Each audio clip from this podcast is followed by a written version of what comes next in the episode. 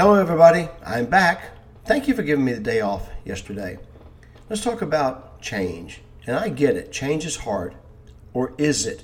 The battle is in our minds, and our thoughts will dictate our actions.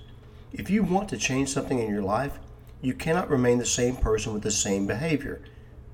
Think of change as a form of, say, rebirth. You become like the butterfly, released from a dark cocoon, free to fly wherever you want to.